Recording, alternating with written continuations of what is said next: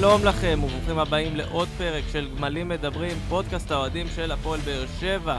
את הפרק הזה, כמו את כל הפרקים שלנו, אנחנו מקליטים באולפני רדיו דרום, שמארחים אותנו גם בתוכנית היציא הדרומי אחרי משחקי הבית, והשבוע הקלטנו גם תוכנית סיכום עשור מיוחדת, אז אנחנו נגיד לכם שבמהלך סוף השבוע היא תעלה, תוכלו להאזין גם לה.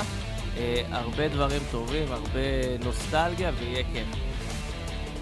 אנחנו מזכירים לכם שניתן להאזין לנו אה, בכל אפליקציית פודקאסטים אפשרית, אפל, ספוטיפיי, מה שבא לכם, אנחנו כנראה נהיה שם.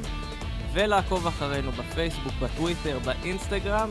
הוצאנו היום פילטר חדש לסטורי שלכם עם חור ענק בלב. אז עשינו טיזר קטן, לפני הטיזר, לפני מה שיהיה, ואנחנו עוד נדבר על הרבה דברים, נציג את חברי הפאנל. רונל ברכה, אהלן אהלן, כיף להיות פה.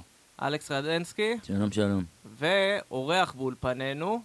אורח- אלכס, אתה המציג של האורחים. אורח מרגש מבכירי היציע, האיש והתפאורות, גיא שחר. ערב טוב חברים, מצאתי יום לבוא, אה? מצאת היום מצוין. אנחנו לא אין- מאשימים אותך. אין אבל- לנו על מה לדבר היום. אין על מה לדבר. זה יום משעמם, בסך. הכל. אז אנחנו כאילו מקליטים את התוכנית ביום רביעי בערב, כמה שעות אחרי אה, מסיבת העיתונאים על הפרישה של מאור מליקסון.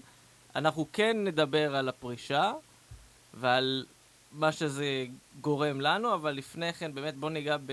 גם במשחק שהיה, גם במשחק שיהיה, כי בכל זאת חייב. אה, נתחיל מהמשחק אה, ביום שבת האחרון, ניצחון על אה, מ"ס אשדוד. חוזרים לנצח בבית, סוף סוף. כן, אחרי שלושה הפסדים בבית, ש... שהאמת, גם המשחק הזה היה נראה כאילו זה בדרך להפסד רביעי, למרות uh, כל המצבים הרבים שהגענו אליהם, 28 מצבים.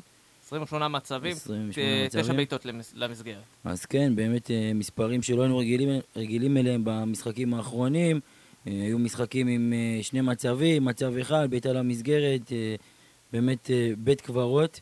והנה המשחק הזה באמת היה משחק טוב, יחסית לתקופה האחרונה. ניצחנו, זה היה חשוב אה, לצבור אה, ביטחון. גם זה המשחק ניצחון שלישי ברציפות, שגם לא היה הרבה זמן. ככה שאולי הניצחונות האלה יוסיפו לנו ביטחון ונוכל להתקדם ולצאת דרך חדשה. אה, אני חושב שבעיקר מה שאני אקח מהניצחון הזה זה שבכר, ניצחון שלישי בשבוע, בכר אני חושב שמצא איזשהו סוג של שיטה. השלוש בלמים עובד לו טוב מבחינה התקפית, מה שלא עבד לנו בתחילת עונה, כי היינו נראים על הפנים מבחינה התקפית, זאת הייתה הבעיה הכי גדולה של הפועל באר שבע. וברק מצא לזה פתרון עם השלושה בלמים.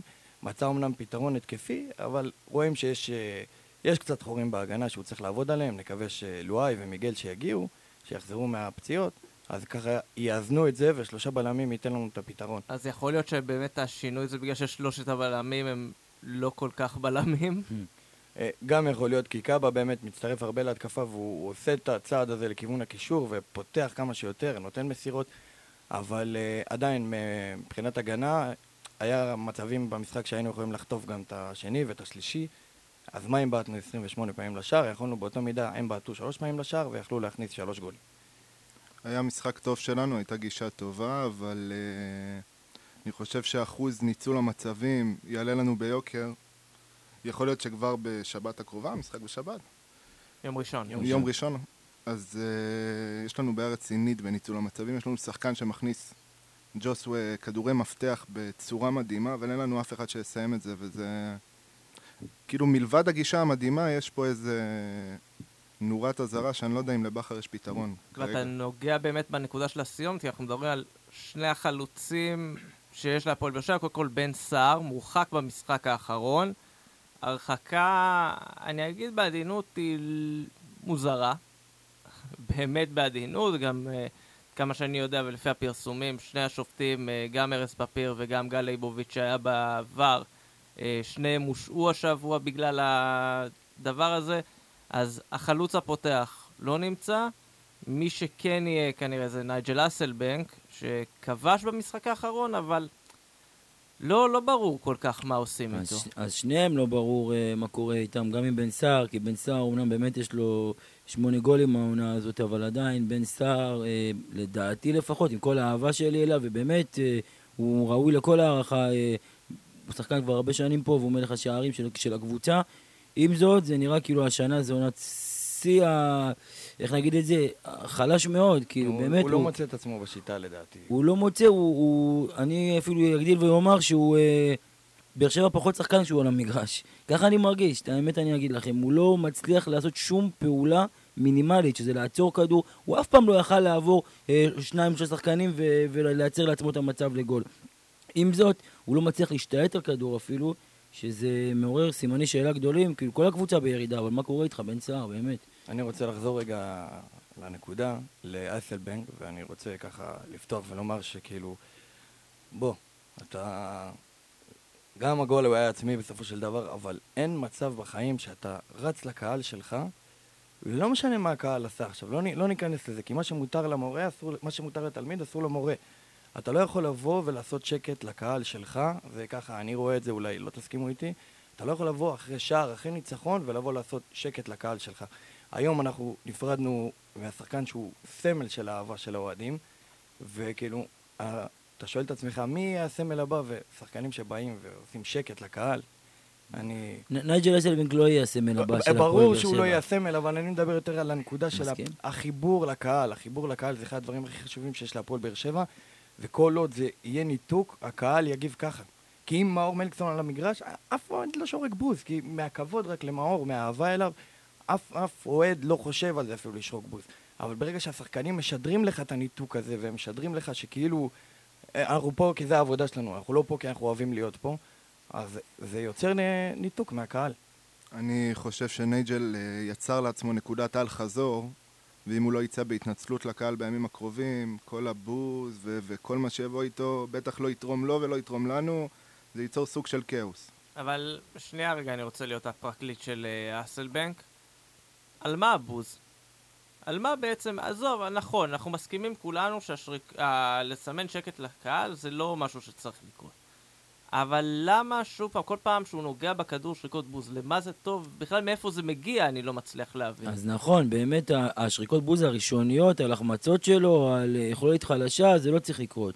בוא, כי כל הקבוצה ביכולת חלשה. לא, לא, אבל בוא, בוא, בוא נדייק. שנייה, שנייה, אני, אני, אני מצדיק אותך, הכל טוב, אני לא, מצדיק אותך. נ... אה, לא היה שריקות בוז לכל נגיעה של uh, נייג'ל, השריקות בוז החלו, היה לו מצב למסירה, הוא לא מסר, הקהל פירש את זה כאגואיסט, כאחד שדואג רק לעצמו ולא דואג לטובת הקבוצה, והקהל הגיב איך שהגיב. הקהל הוא לא טלית שכולה תכלת, כן? לא כולם uh, גאונים ולא כולם יודעים מה הם עושים, אבל עדיין, עדיין, עדיין אתה שחקן כדורגל, אתה מרוויח על זה המון כסף, משלמים כסף אני... לבוא לראות אותך, אתה צריך לכבד מינימום של כבוד את האוהדים שבאים. אני מסכים לגמרי, אני מסכים לגמרי איתך. אסור לו בשום אופן לעשות בו שקט לקהל, לקהל שלך. זה לא קהל של אה, קבוצה יריבה שאתה רוצה להשתיק אותה אחרי גול ואתה רץ ועושה שקט. בואנה, בן אדם, כנס לפרופורציות גם. כי גם יש לך פה עוד אה, חוזה ארוך, אתה לא עוזב אה, שבוע הבא וגם לא בסוף העונה כנראה, אלא אם כן המצב יהיה אחרת. אז אני מסכים עם שניכם, באמת נג'ל אסלבנק, גם עם גיא אני מסכים, הוא צריך להתנצל, אחרת זה באמת ייכנס פה לאיזה אווירה נורא נורא לא טובה איתו, ולא יודע איך נצא מזה.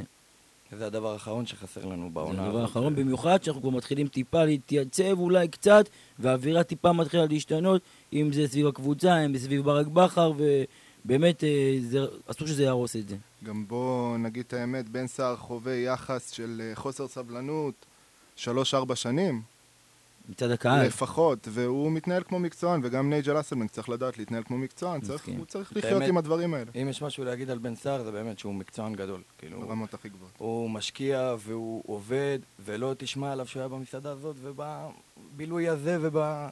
במקום הזה, תשמע עליו תמיד שהוא מקצוען ועובד קשה, ותמיד רואים את זה גם ברשתות ובעיקר, בעיקר, הוא אף פעם לא יצא נגד הקהל, גם כשיש הרבה כאלה, כמו שגיא אמר, שמבקרים אותו, ואפילו מלכלכים עליו לפעמים, והוא אף פעם לא יצא, ואף פעם לא רצה להראות לכולם שבואנה, מה אתם מלכלכים עליי כשאני מלך השערים של הקבוצה כבר כמה שנים ברציפות, וזה לא הגיע לו כמובן, כל הביקורת. עם זאת, הנה, גם אני בעצמי ביקרתי אותו היום, אבל זה ביקורת מקצועית נטו, זה לא, ביקצוע, לא משהו אחר.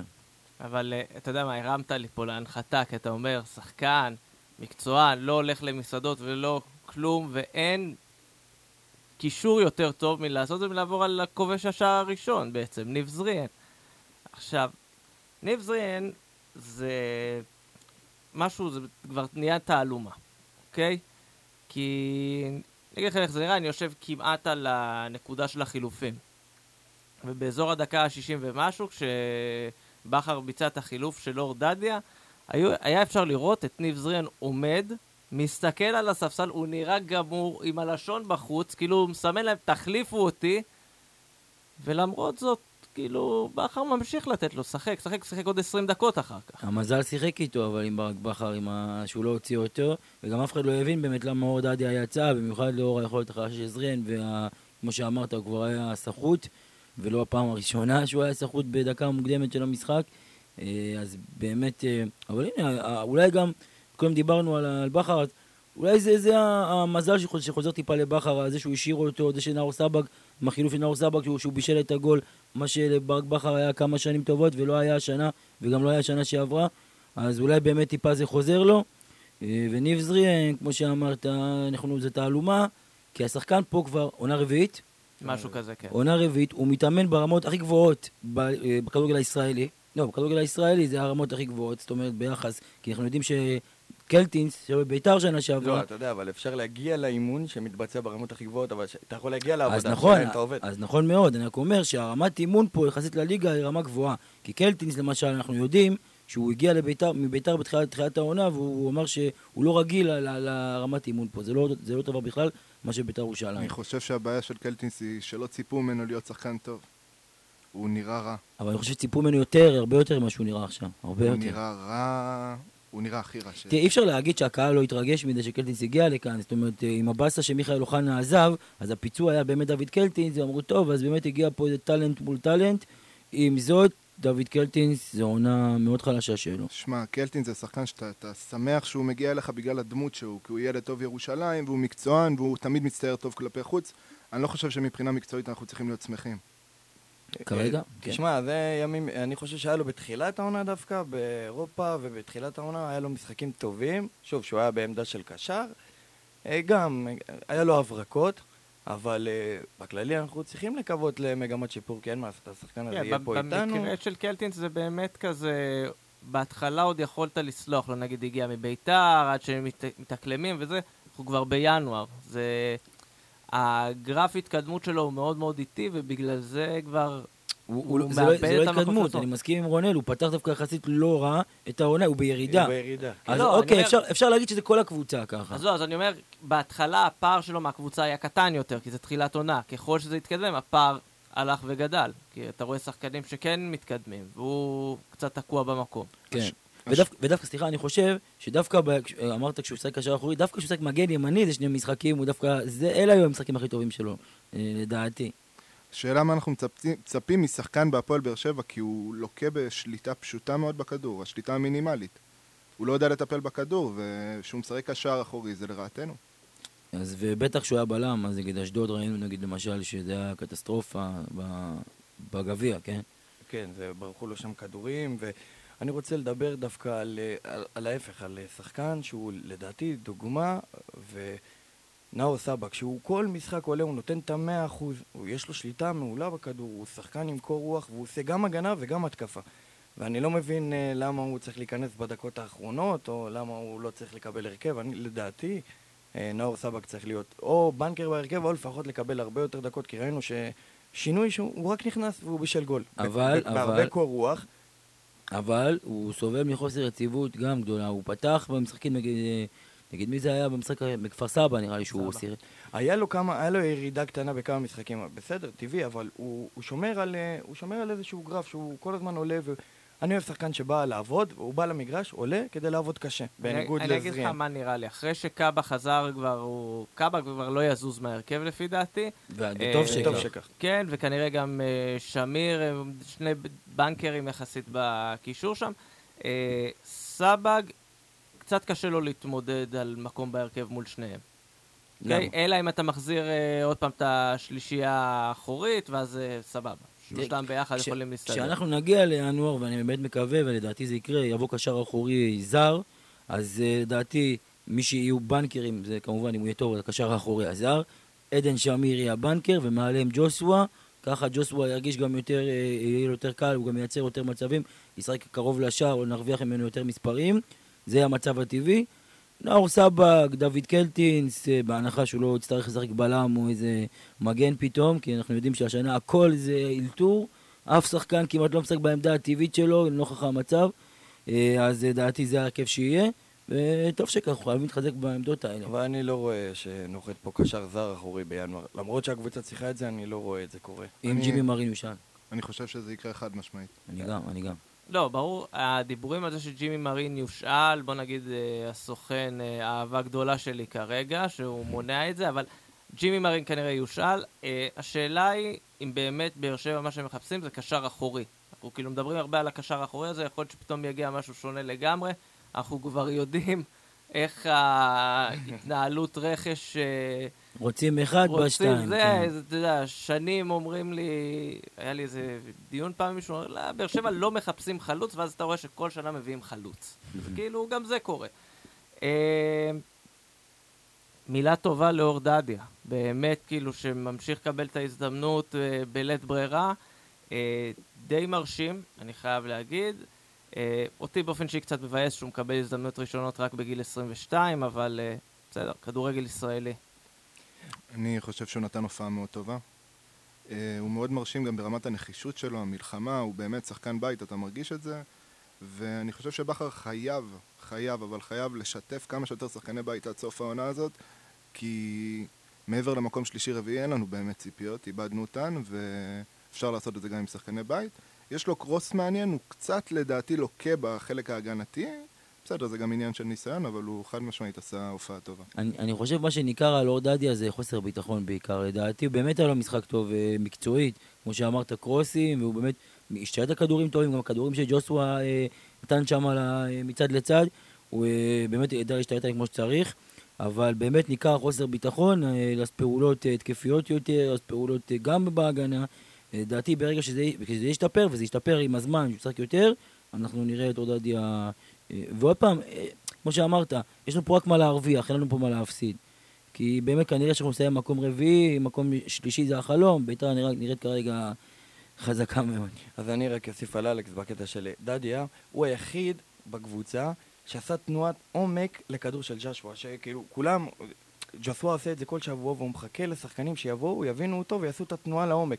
ודדיה היחיד שעשה את התנועה הזאת. צעיר, לא צעיר, ניסיון, לא ניסיון, לפחות רואים שיש לו ראיית משחק ויש לו, באמת, יש לו כדורגל טוב. מסכים, וגם אורן ביטון לדעתי, הוא עשה גם את התנועות במשחק האחרון. אבל. אבל אה, כן, אורן ביטון זה, זה סאגה, כן. אורן ביטון אה, לא, עושה תנועה לעומק ומשאיר את כל האגף את האלה. אז זה כבר, ש- זה כבר דיון אחר, ויכוח אחר, כי יש פה ויכוח בין אה, מי יותר גרוע, אורן ביטון או שון גולדברג. אה, שון ניצח. אני לא חושב שיש פה תחרות. כן. לא. כי- מבחינה התקפית אורן ביטון, אין לו ספק הוא טוב, אבל לדעתי הוא לא קשור, הוא לא מגן פשוט, הוא קשר, הוא קשר, אפשר לשחק איתו קשר התק- התקפי, קשר אגף, וזה מה זה התפקיד שלו. אם אז אנחנו- אם... אם אנחנו שופטים אותם בשיטת שלושה בלמים, אז חד משמעית אורן כן. אני מסכים כן, איתך. חד משמעית. מסכים איתך. שלושה בלמים, חד משמעית. מסכים אורן איתכם לגמרי. אבל בשיטה של אה, הגנה רגילה, אז אנחנו נצטרך להיות עם אה, שון גולדברג, למה אורן ביטון קצת רוח רפאים באגף, הוא אה, מפקיר. אותו המון. הוא לא קיים. מגן שמאלי זה אופציה בקיץ, חד משמעית. אבל אתה יודע מה, אנחנו תמיד, תראה, אנחנו צריכים, אחד- איזה מגן שמאלי יש בליגה? הרי הביאו את שון גולדברג כי אין מגן שמאלי בליגה יותר טוב אה, ישראלי. וזרים, כל פעם אומרים, אנחנו צריכים בלם זר, אנחנו צריכים קשר אחורי זר, צריכים מגן זר, יש פה רק אה, שישה זרים, אנחנו צריכים, אנחנו צריכים 11 זרים, אנחנו צריכים במצב כרגע של, של השוק בישראל, אין מה לעשות, גם צריך להיות ריאלי.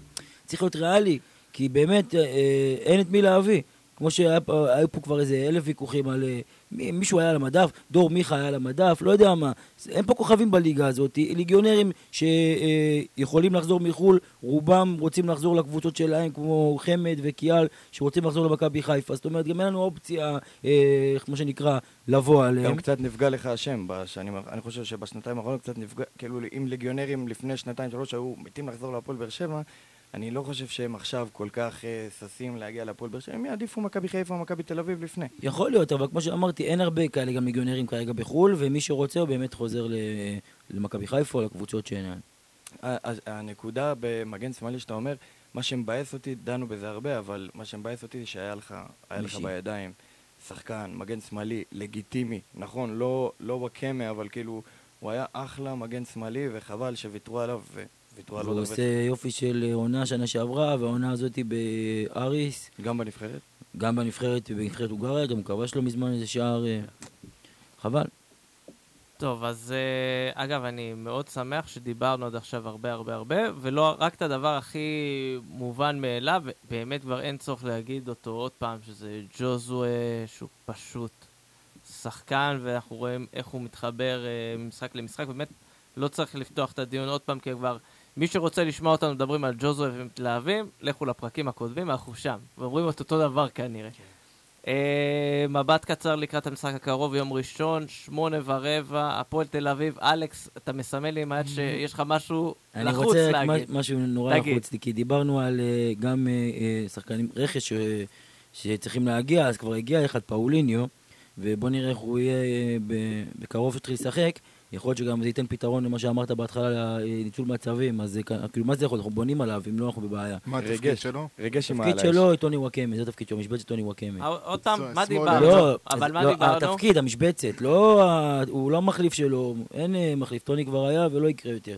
אבל אני אומר, המשבצת זה טוני וואקמה, אבל מה שכן, אה, משהו אחר רציתי להגיד, כי עכשיו אה, אנחנו רואים שהוא בינתיים מתחבר לשחקנים שכנראה לא יישארו איתנו בקרוב, לפי הסטורים באינסטגרם, הוא לא, עושה הרבה על האש. רשיר פרקינס אה, יכול להישאר, אני לא יודע כמה, מה מותר לו לעשות, מה לא מותר לו לעשות, אני לא יודע אם בוא נדבר, תכלס, 18 רשיר לא. פרקינס הגיע כדי שלג'ימי יהיה שותף לפיפא, מי ישחק ב...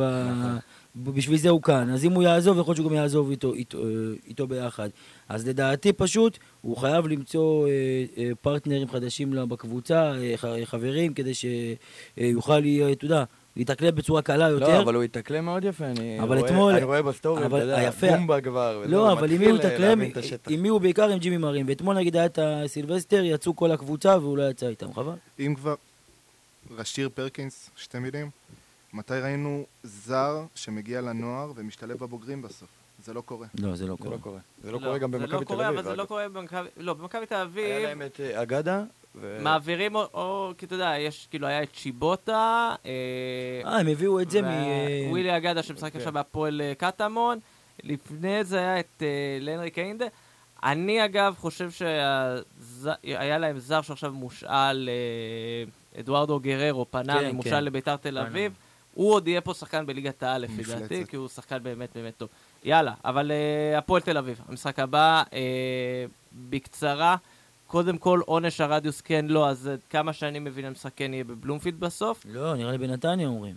לא, אה, תראה, ההחלטה התקבלה אה, ארבעה ימים, אה, החלטה של אה, בית הדין. התקבלה אר- ארבעה ימים אחרי שהקפיאו כבר את ה... כלומר, כבר יש מכירה של כרטיסים, אז אני לא בטוח ש... שישנו את זה.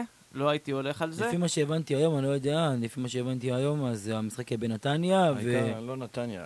שהיא- לא משנה, אה, זה אנחנו לא- מקווים שתכוונו את הווייז לאיצטדיון הנכון, לא כי. אנחנו בעצמנו כבר לא הבנו איפה האיצטדיון, שזה אגב צריך להדליק לנו איזושהי נורה, אני לא יודע אם יהיה רדיוס או סגירת יציע או לא יודע מה יהיה אה, בעקבות אה, הרימונים והחגיגה במשחק מול בית"ר. מה שכן אני אגיד לכם שמאוד מפריע לי, אה, כנראה שגם אם הפועל באר שבע תקבל רדיוס, וגם אם בית"ר ירושלים כנראה בשלב כזה או אחר תקבל רדיוס עם העונה, לא יעשו כזה קרנבל כמו שעשו סביב הרדיוסים של מכבי תל אביב והפועל תל אביב. הרי בית"ר ירושלים למשל כל עונה משחקת רדיוס, אתה רואה אנשים, תשנו את התקנון, חוקים של פעם, לא, יש קבוצות שקצת יותר נוח אה, להילחם למענן. בעניין אחר, הפועל תל אביב, אני חייב להגיד, קבוצה די קטסטרופה העונה, וכדי להשלים את התמונה הם גם הביאו מאמן מקצועי נהדר, ניר קלינגר, שכולנו, יש לנו רק זיכרונות טובים ממנו. תראה, ניר קלינגר בעין אחת, הוא פוזל לא, לינואר. לא, לא, לא, לא, לא, זה כבר לא. תצטרך זה לבקש סליחה לא, אחר זה כך. כבר לא, עזוב אותנו מהדברים האלה. אה, בעניין הפועל תל אביב, קל מאוד להיגרר לכדורגל המשעמם שלהם, וראינו את כל הקבוצות הגדולות נגררות לכדורגל המשעמם, בין אם ניצחו או לא, זה, זה משחק שהולך לשעמום טוטאלי וקל מאוד להירדם. אני מצפה מהפועל באר שבע לבוא לשחק כדורגל באמת התקפי, ולגמור את זה כבר מחצית ראשונה, כי בואו נגיד את האמת, הפועל תל אביב קבוצה מתחת לכל ביקורת. אני רק רוצה להוסיף שאם נוציא את המשחק נגד אשדוד, במשחק האחרון, אנחנו משחקים כדורגל לא פחות משעמם, משחקנו בחודשיים אני האחרונים. מסכים איתך. מהפועל תל אביב, בוא'נה, אנחנו לא, לא. הגענו לשני מצבים אה, לשער בכמה משחקים, כאילו, לא, באמת. אבל ראיתי את הפועל תל אביב השבוע, זה באמת, זה מתחת, זה כאילו, זה שחקנים שלא יודעים לתת פס, זה ברמה הזאת, זה כאילו... אז אני רואה את הפועל תל אביב כל השנה, אני לא יודע למה אני עושה את זה, יש לי כנראה הרבה זמן פנוי. זה כל שבוע ככה, והקהל שלהם ממשיך לעודד, שאפו. אם זה היה קורה פה, אני חושב שהקהל כבר לא היה מגיע למגרש באופן כללי. לא היה מגיע. בטוח, בטוח. בטוח. הקהל של הפועל תל אביב זה כאילו... טוב, כי, כי הפועל תל אביב הם בתקופה כזאת, בש- בשנים כאלה שקצת מזכירים אותנו לפני כמה שנים, בין אה, הישארות בליגה, ירידת ליגה, ו, והם באמת מוכיחים נאמנות, שזה כל הכבוד, כי אנחנו זוכרים שאנחנו היינו בתקופה כזאת קצת פחות אוהדים מהפועל תל אביב. כל הפועל תל אביב, הכבוד שלהם במקומם מונח, אנחנו מכירים שזה קהל, אה, קהל טוב, קהל נאמן, אין מה להרחיב עליו. אבל כמו שגיא אומר, באמת, ברק בכר צריך להגיע עם, ה... עם שלושה בלמים, אותו מערך, להמשיך איתו, אין, מה... אין לו כמובן מה לפחד מהפועל תל אביב, רק לעשות את הסגירות הנכונות, ובאמת, לנצל את המצבים. כי באמת, אנחנו, יש לנו בעיה עם הניצול מצבים, בן סער מורחק, לא שבן סער הושע אותנו עד כה, אבל בן סער מורחק.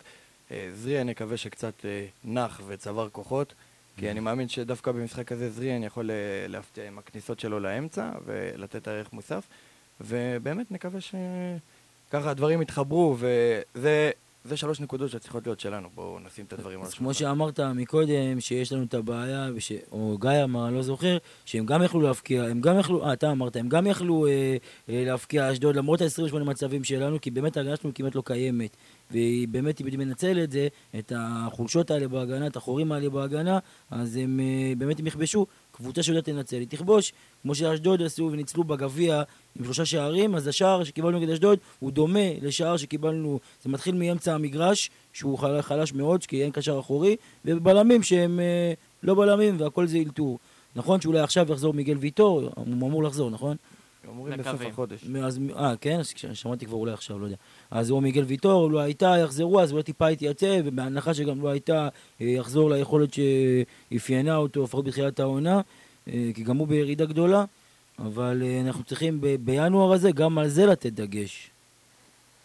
טוב, זהו, סיימנו. דיברנו על כל העניינים האלה המשעממים, משחק שהיה משחק שיהיה, ועכשיו צריך לדבר על הדבר באמת הכי, הכי חשוב שקרה השבוע, כנראה שגם יקרה העונה. אני חושב שאפשר להתחיל עם גיא, כי גיא רשם היום פוסט ברשת, שככה כרגיל שובר את הרשת. לטוב, אבל לפני, לטובת אלה שלא היו מחוברים, לא זה, יש אנשים שחיים בדיליי. כן, מאור מליקסון פרש. מאור. מליקסון אה, אה, מודיע על פרישה, מסיבת עיתונאים באמת, אה, אני הייתי שם, זו הייתה מאוד מאוד מטלטלת.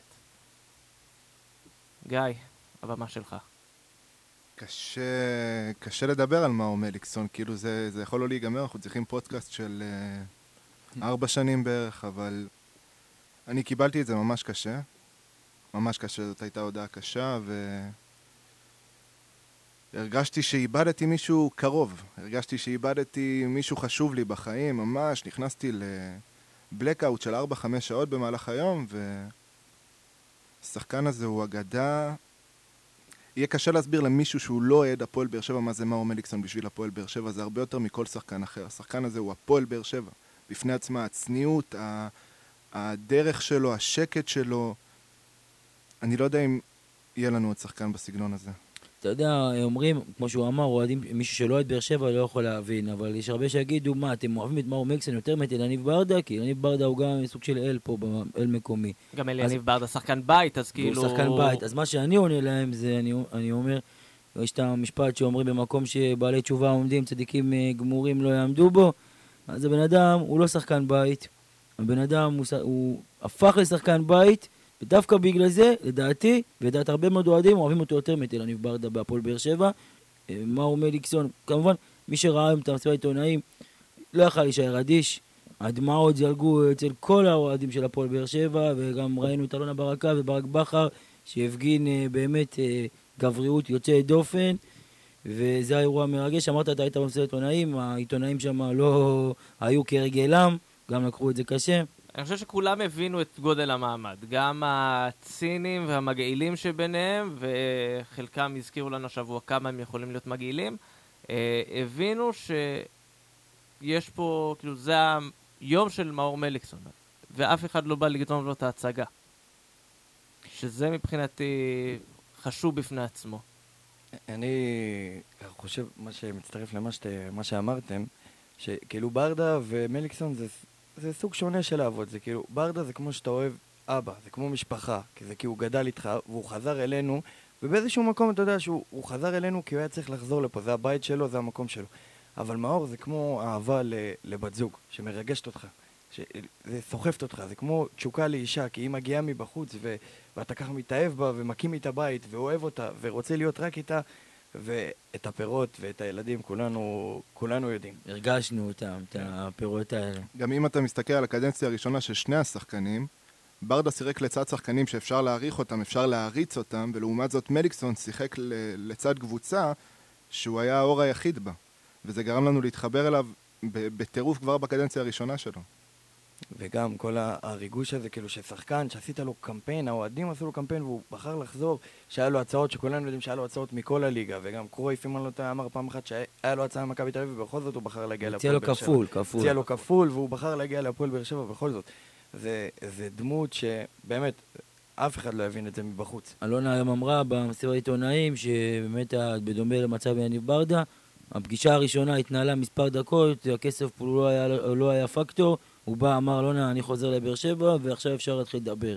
אבל באמת, אה, כמו שאמרתם, מאור מליקשון, שחקן שריגש אותנו במשך כמה שנים, הלהיב אותנו, שחקן שבשבילו היה שווה לשלם כסף, לקנות כרטיס. טוב, אנחנו בכל מקרה קונים כרטיס, כי אנחנו, אין לנו משהו יותר טוב לעשות. אבל אה, באמת, בשביל אה, אוהדים אחרים שרוצים לראות כדורגל אטרקטיבי, מאור מליקסון סיפק להם את הסחורה, והוא יחסר לנו, בואו נדבר תכלס מתחילת העונה, כבר לא בנינו על מאור מליקסון שיחזור לתת, להציג את היכולת אה, שהוא אפיינה אותו בעבר, רצינו באמת שהוא יחזור, לתת את הדקות האלה, לראות אותו, ליהנות ממנו עוד קצת.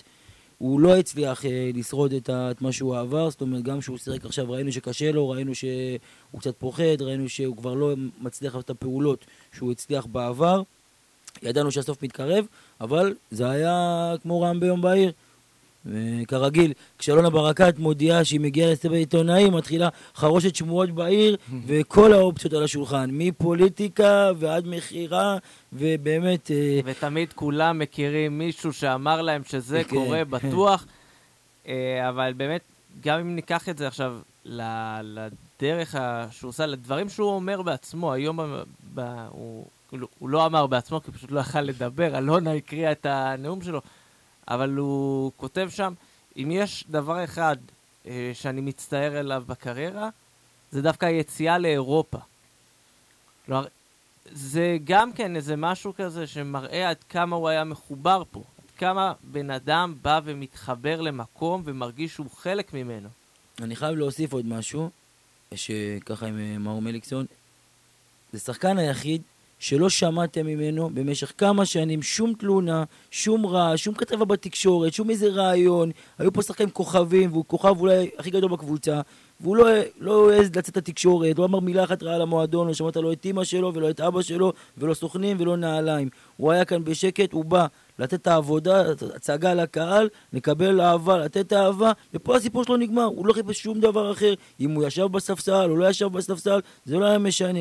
וזה שחקן שנדיר, נדיר, נדיר, אנחנו מכירים uh, בתקופה הזאת, אנחנו יודעים מה זה שחקנים שמדליפים ומחפשים תמיד, אם פוגעים בהם, uh, לנסות, לנסות uh, לעקוץ ולהחזיר וללכלך, וזה לא היה מאור מליקסון, זה שחקן נדיר בכדורגל הישראלי. לגבי מה שאמרת, יוסי, שאם הוא היה משנה משהו בקריירה שלו, זה לא לעזוב את באר שבע אז, לפני עשור בערך, בימים של הקאמלס ג'וניור, אני זוכר את המשחק שהוא עזב אותנו מול ביתר ירושלים, נכון. אז עם ערן לוי, חולצת פסים. נכון, נכון. ובאנו איזה 4-5 שעות לפני המשחק לתלות שלטים, אמרנו נצלם את מליקסון, בדיוק הוצאנו קפוצ'ון חדש, והוא לא הפסיק לבכות כמה שעות לפני המשחק, זה מראה כמה המקום חשוב לו.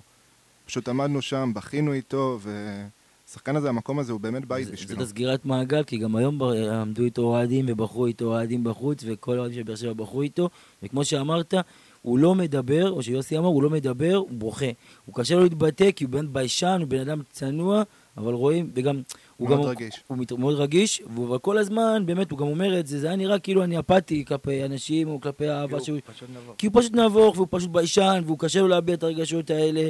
אבל ראינו היום כמה זה היה קשה לו, כמה קשה לו לדבר, הוא לא צריך להקריא מכתב שהוא הכין ורצה להגיד, הוא לא הצליח, ואלונה אתה צריכה... ואז אסיה צריך אה, להגיד במקום אלונה. יש עוד פן שמראה עד כמה הוא, עד כמה הבחור הזה באמת אוהב את הפועל באר שבע, באמת הקהל חשוב לו. דיברנו על זה בפרק הקודם, שהוא נגד אשדוד עלה והוא לא הצליח לעשות את הפעולות הפשוטות, ורואים שקשה לו. והוא אמר את זה היום במסיבת העיתונאים, ברגע שאני לא יכול לתת להפועל באר שבע ולקהל של המאה אחוז, אז אני פשוט לא רוצה, הוא כאילו לא רוצה לבוא ולהרוס לנו, הוא לא... חד איזה משמעית, גבר, חד איזה משמעית. צנוע, איזה...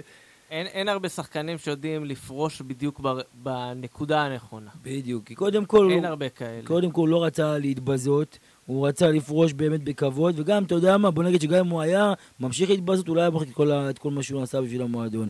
אבל באמת הוא שם את האגו שלו בצד, את הרצון לשחק כדורגל, שאנחנו יודעים שלשחק כדורגל קשה להם לפרוש, הם אה, רוצים לשחק כמה שיותר, אבל הוא הבין שכמו שאמרת, אה, רונל, אין לו מה לתרום יותר, אז הוא פרש והשאיר את הבמה לשחקנים אחרים.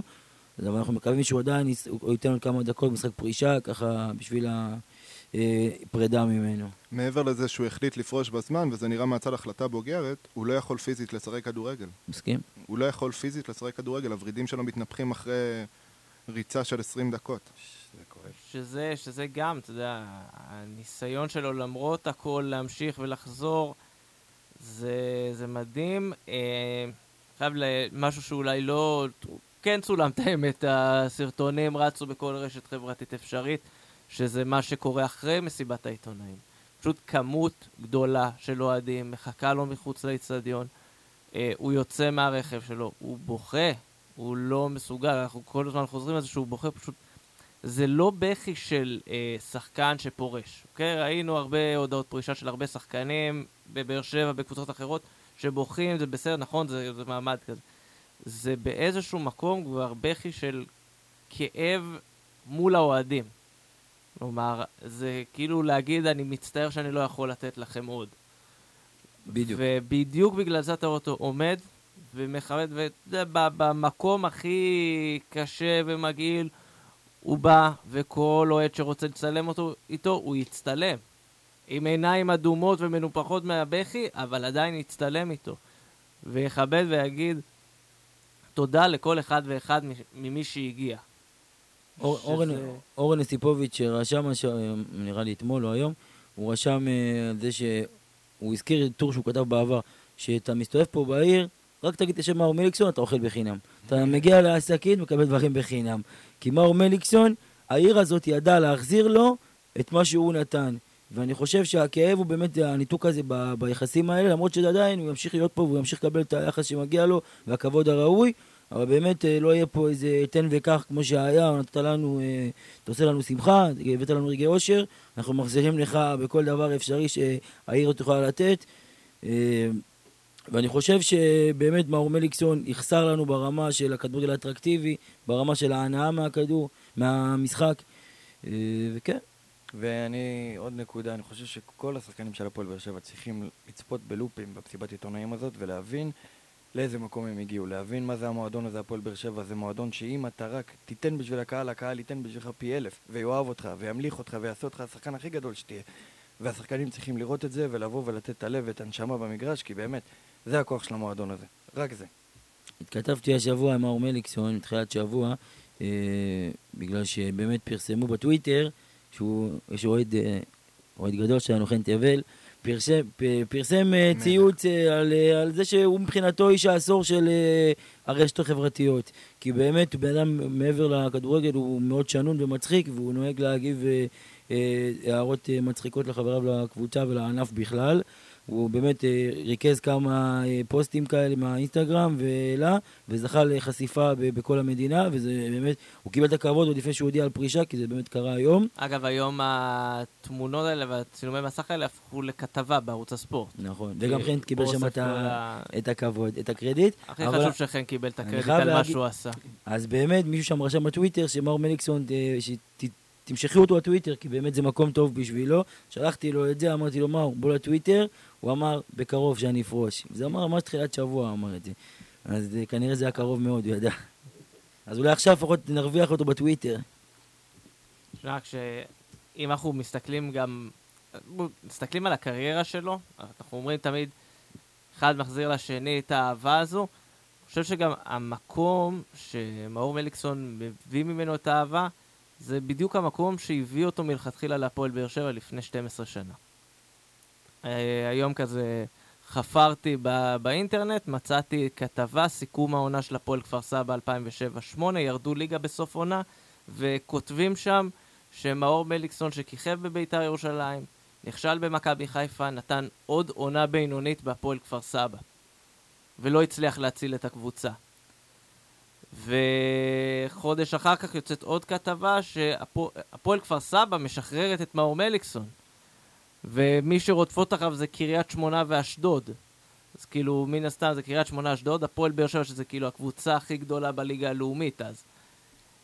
להבין מאיזה די תחתית הוא הגיע. כי יש המון שחקנים שבמצב שלו לא היו מצליחים להתרומם, לא היו מצליחים להגיע, היו נתקעים בליגה לאומית עד סוף חייהם, ואנחנו רואים המון כאלה ומכירים המון כאלה.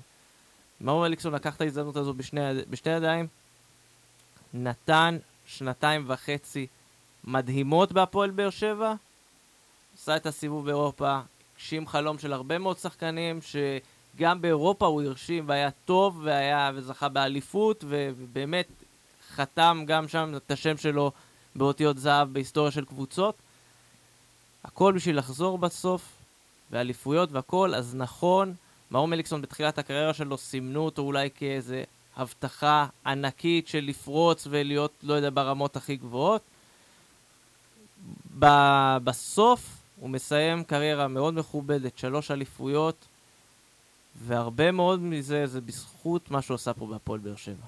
ראינו גם, הזכרת את זה, את הקריירה שלו באירופה, ראינו שאוהדים במשחק האחרון של אה, ויסלה קרקוב הגיעו לתת כבוד למאור מליקסון, ואני חושב שמה שהוא אמר היום, שבאמת אם יש לו משהו מצטער זה שהוא עזב את באר שבע, אז כמובן שאני בתור אוהד של הפועל באר שבע, אנחנו, אנחנו אה, באמת אה, מזדהים עם מה שהוא אמר, והיינו רוצים שהוא יישאר גם, שהוא לא היה עוזב. עם זאת, לדעתי, שהוא הקריירה שלו, זה רק עשה לו טוב. אני חושב שהוא עשה הצלחה אדירה בוויסלה, הביא להם אליפות. היה חצי אל שם. היה חציאל, ועובדה ש... כבר היה רגל וחצי בנבחרת. בנבחרת הפולנית, והוא היה בדילמה שגם זה, אם כבר הוא היה צריך להגיד, זה היה טעות שלי, ש... כן. שלא שיחקתי ביורו עם פולין. אני אגיד לך מה, אם הוא היה עושה את זה, ובאמת משחק בנבחרת פולין, אני חושב שהיום היינו יושבים פה, ומאור מליקסון לא היה חוזר לעולם. הוא לא היה פורש בהפועל באר שבע. הוא היה בן עובד, הוא היה בן עובד חד משמעית, כן. הוא היה כאילו... מגיע לרמות הרבה יותר גבוהות. בטח, כי הוא היה בא עם טייטל של שחקן נבחרת פולין, ואחרי יורו והכל. אה, ועכשיו אלישע לוי יגיד שוב, זה בזכותי, כי אני זימנתי אותו לנבחרת. כן, בזכותו. לא, לואיס פרננדז. לואיס פרננדז. לואיס פרננדז במשחק ידידות מול חוף השנהב, משהו מזעזע כזה. לא, אלישע, אל תיסחף. עשה דברים עשה דברים, לא חשוב, לא צריך לדבר במילים. אבל איזה תקופה זאת הייתה בחודשים האלה, מאז שנראה לי שאתה רואה זריאן שפרסם שמאור מניקסון אה, סיכם בהפועל באר שבע, ואז זה ירד כזה, הכתבה הזאת ירדה באותו היום, כבר אחרי איזה שעה, כולם נדלקו, כולם, מה, מה קורה פה, ואז זו הייתה תקופה די ארוכה, שמה, שאנחנו כל יום בודקים, מרפרשים, ואומרים מה קורה, נו מה קורה, נו מה קורה, זו הייתה תקופה קשה, כי פחדנו שזה לא יקרה. את הסיפור עם ולנסיאן שהיו צריכים להתפרק, אה, ו... ואז הוא היה מגיע לכאן בהרבה פחות כסף, ובאמת זה... כשזה קרה בסופו של דבר, והודיעו סופית, רשמית, מה הוא מקסון חוזר, אני הייתי באילת באותו, באותו יום, אה, כמעט טבעתי בבריכה מהתרגשות שם. שמע, גם הקאמבק, כאילו, תזכור, אני נראה לי שזה היה המשחק הראשון שלו בארץ, אחרי החזרה, משחק גביע הטוטו מול הפועל פתח תקווה. זה כאילו משהו שאני זוכר. לא, אני אגיד לך מה, הוא, קודם כל, לפני שהוא שיחק, הוא הגיע, שיחקנו בספליט. הוא הגיע באותו, אה, באותו שבוע יחד עם הקבוצה, הוא בא עם, אה, הוא לא שיחק באותו משחק, אה, אבל הוא בא ל, ל, אה, עם הקבוצה לספליט, וגם שם פגשתי אותו פעם ראשונה אחרי הרבה שנים, באמת אה, הייתה התרגשות גדולה, אה, אבל אה, כן, מאור מליקסון. אבל כאילו, מה שאני רוצה להגיד זה כאילו, ההתרגשות סביבו הייתה כל כך גדולה, שאפילו משחק גביע הטוטו הכי שולי והכי לא מעניין, היה שם אווירה של חשמל באוויר. כלומר, הרגשת שמשהו גדול קורה פה. הרגע הזה שהתחילו לשיר את השיר שלו שוב, אתה אומר, וואו, וואו, מה, מה, מה הולך פה? לקראת אבל- מה אנחנו הולכים? הרגשנו את זה גם במשחק פרידה ממנו מול ביתר, שבדקה 24 הקבוצה הסריחה את הדשא, כהרגלה באותה עונה אגב. הפסדנו ו- שם. והקהל שר. הקהל שר לו בטירוף. הקהל פשוט אהב אותו יותר מהקבוצה. אני חושב שזה עד היום כזה, כאילו מה זה, הקהל לא אוהב אותו יותר מהקבוצה, אבל כאילו, גם ב... עכשיו, במשחקים האחרונים שהאווירה עוינת וזה, ראינו שמאור מליקסון עלה למגרש, פתאום קדוש, הכל השתנה, הכל קדוש. השתנה. אהבה הרחש. נפוליטנית. בדיוק. חד משמעית. חד משמעית. אה, אפשר להמשיך עוד כאילו עם זיכרונות, ויש המון המון המון והמון רגעים. אה, אני חייב לציין עוד משהו, כי הכבוד שהוא זוכה, פתאום גם בית"ר ירושלים פרגנו לו היום. מכבי חיפה, שלא עשתה שם קריירה מפוארת, אבל עדיין אה, אה, פרגנו לו. כי אני חושב שהוא, אה, וגם באמת, כמו שאמרת בהתחלה, רונן, הוא קיבל אה, כבוד מהרבה מאוד אה, אה, אוהדים בכל הארץ. כי אוהדי כדורגל, חוץ מה, אתה יודע, הפנאטים או האלה שקשה להם לפרגן, כמו אוהדי מכבי תל אביב, לקבוצות יריבות, שחקנים יריבים, הם, אוהדי הכדורגל בארץ נהנו ממאור מליקסון, לא רק אוהדי הפועל באר שבע, מי שהתיישב ולראות כדורגל ביום אה, שבת ראשון שני, אה, נהנה לראות את מאור מליקסון, מהכישרון שלו, מההצגות שלו, מהנגיעות שלו, מהסללומים שהוא היה עושה, אה, אז הם ידעו להעריך ולהעניק כבוד בחזרה. וראינו את זה היום, מגיע למאור מליקסון, באמת פרגון גם, ראינו, אה, דיברת על זה בעיתונאים, הגיעו כל הארץ, הגיע ערוץ 2, והגיעו עיתונאים באמת אה, מכל מהמדיות האפשריות, מכל האתרים, מכל הערוצים. כיאה לכוכב כדורגל, כיאה לשחקן שידע לרגש הרבה מאוד אנשים, וסופו הגיע, הסופה הספורטיבית. הזכרת לי עם הפרגון וזה, הזכרת לי איזה משחק שהיה לא פה, הזכרת לי משחק שהיה פה מול בני יהודה, ואותו משחק חנינו בחניית עפר שם מאחורה, אנחנו הולכים, איזה אוהד של בני יהודה אומר לנו, תשמע, מליקסון, מה שהוא עושה, אין, רק נאמר עושה דברים כמוהו, ואתה כאילו אומר, הוא נסחף, הוא לא נסחף, הוא כאילו... זה... בקנה מידה ישראלי, אני לא בקנה- חושב שהוא נסחף. אני יכול להגיד לך שיש לי הרבה חברים שהם אוהדי מכבי ואוהדי בית"ר ואוהדי חיפה, וכל פעם שהוא נגע בכדור הם פשוט רעדו. זה היה קסם, זה באמת היה קסם, ו... קצת חייב- מצער, כן, קצת מצער שזה נגמר. דיברת על אוהדי מכבי, אז באמת אה, היום לא הרבה פרגנו. עם זאת, קראתי הרבה מאוד תגובות של אוהדים של מכבי תל אביב, שעדיין, כשהם רואים מר מליקסון, יש להם איזה טראומה מהדאבל פאס הזה שהוא יודע לעשות, הנגיעה, כנראה יש להם טראומה ממשחק האליפות, אבל באמת הרבה מאוד אוהדי מכבי עדיין חוששים מזה, זה מזכיר את הפחד שיש לנו מכל מיני אלירן עטר, או בזמנו אותו תמוז, כל טל השחקנים בן ש- חיים ש- היה פחד. טל בן חיים, פחד גדול, שחקנים שלא משנה מה, אתה פוחד מהם, זה אבי יותר מהכל. זהבי, גם הם, באים אליך בלילה בחלומות, אתה אומר, אלוהים ישמור, אני כבר רואה איך תופרים אותנו עוד הפעם. אז כנראה שמאור מליקסון, לפי התגובות שאני רואה, באמת הש- השאיר אצל אוהדי מכבי פחד כזה, סיוט שכנראה, אפשר- שימשיך לבוא להם בחלום כל החיים. אפשר גם להבין את אה, אוהדי מכבי שלא מפרגנים, כי אם יש קבוצה שהוא עורר מול האנטיגוניזם זה מכבי תל אביב, גם בגול בבלומפילד עם החגיגה המעצבנת, וגם בשוויון בנתניה עם החגיגה עוד יותר מעצבנת. וגם בבית שהם טוענים שהוא אה, זייף... אה, שהיה פנדל, צלל. היה פנדל. היה גם היה, אבל אתה יודע. היה. לא, הם מתים על להגיד שהוא צוללן וצוללן. תשמע, השחקן מוכשר, הוא חושב פי שבע יותר מהר מכולם, אז הוא פשוט... דברים לא רגילים לזה, נכון. נכנסים בו. וגם מצחיק שהיום אומרים על שחקן שהוא צוללן, שאצלם משחק המדריך העולמי לצלילה, הגורו של הצוללנים איתי שכטר, אז שלוש בואו. כוכבי צלילה יש לו. מה זה זה? אה, רגע לפני שאנחנו מסכמים, מה שאלונה אמרה, שמאור מליקסון היה חלק מהפועל באר שבע, והוא יהיה חלק גם מהעתיד שלה. אה, אסי רחמים היום קצת לא רצה לפרט יותר מדי, הוא אמר ובצדק, שזה... כן, ובצדק. זה בסדר גמור. לא טרי. אה, ברור שיש לו מה לתרום, השאלה היא בתור מה אתם רואים אותו. כאילו, בתור, יש איזה תפקיד, משהו שאתם חושבים, פה הוא צריך להיות? אז אני חושב, ויש לי מסר באופן כללי לכל שחקן משמעותי כמו מליקסון שפורש מהפועל באר שבע, שהם לא צריכים לפחד מלהתעסק בנוער. כי אני יודע שאליניב הוצע לו להתעסק בנוער והוא סירב לזה. הוא- העתיד שלנו יכול להיות בידיים של החבר'ה האלה, ואני אשמח מאוד שהוא יהיה. אתה ו- מדבר ברמה המקצועית, כאילו? ברמה המקצועית, חד מאמן, משמעית. כאילו. מאמן, כן. כי, כי באמת, אה, תשמע, יש... אה, כאילו, זה נראה כאילו כל שחקן פה בולט, מבטיחים לו תפקיד אחרי פרישה, אבל כמה תפקידים כבר יש פה ב... יש, יש, יש הרבה אז, תפקידים. אז ו- כמו שהוא אמר, אם הם ירצו לרדת לנוער ובאמת אה, ל- לאמן את הנוער, ל- להעביר להם את הערכים ש, שלהם ואת את כל הניסיון שלהם, אז אנחנו רק נרוויח מזה, ובאמת אה, השאלה אם הם ירצו. כמו שאמרת היום, אה, בשלב מוקדם היה עוד אה, לדבר עם מר מליקסון על, על, העתיד, צריך- הוא צריך להתאושש. אנחנו כמובן נשמח ואנחנו רוצים מאוד שהוא יישאר איתנו קרוב, כי אנחנו צריכים אותו, אנחנו לא רוצים שהוא ילך לשום מקום אחר, גם ברמה של לגור פה באזור, להמשיך לגור פה בדרום, שיהיה להרגיש אותו, לראות אותו בעיר. לדעתי הוא ימשיך לקבל גם את הכבוד המגיע. אני. אגיד לך, בסופו של דבר, המועדון, אתה, האוהדים רוצים לראות אותו בצלמם ובדמותם, ואני חושב שדמויות כמו אליניב ברדה ומאור מליקסון זה דמויות שהקהל מאוד רוצה לראות, ב, ב, שידביקו את הווינריות שלהם קצת למועדון, את החוכמה שלהם, שייתנו מעצמם לשחקנים אחרים, כי בסופו של דבר זה מה שאנחנו רוצים לראות פה. עכשיו, אחרי שמאור מליקסון פרש, אז אפשר להגיד שתם עידן, עידן כזה בהפועל באר שבע, שזהו, אין לקהל איזשהו דמות במגרש, דור שהוא הווינרים. אומר... זה הדמות, זה הפועל באר שבע, עם כל לא, הכ... זה גם לא עניין של ווינר, זה זה מישהו שאתה מזדהה, אתה אומר, הנה, זה- זה הפועל באר זה שבע." אני. כן, בדיוק. מה יהיה הלאה, כן, מאור מה יהיה מליקסון. היית, הקהל היה אומר, מאור מליקסון זה הפועל באר שבע, יניב ברדה זה הפועל באר שבע.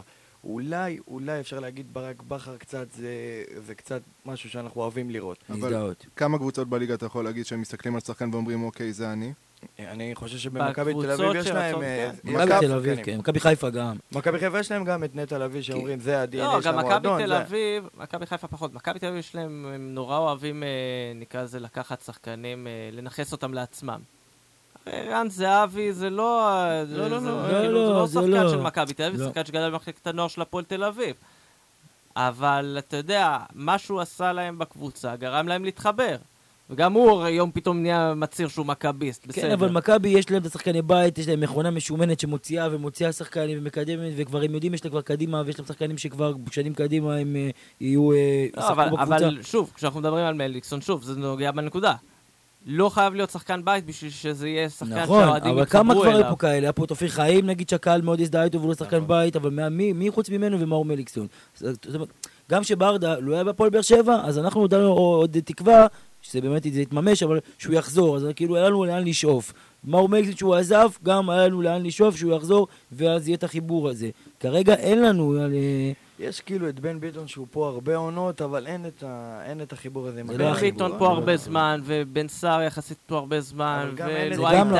וכולם, אף אחד לא הצליח לבוא ולהגיד, וואלה, השתקעתי. לא, בוא זה נדבר... גם ברמה שאני רואה כל אחד מהם יכול בקלות לעשות עונת פרישה באיזה מקום אחר, בקלות, וכאילו הוא כן. לא... בוא לא נדבר תכלס. זה להיכנס ללב של האוהדים. ועוד פעם, הוא לא נכנס, הוא נכנס ללב של האוהדים לא רק בגלל היכולת הטובה שלו, כי היו פה שחקנים גם כישרוניים, לא כמו מקס, אבל היו פה כישרוניים ושיחקו רגע טוב.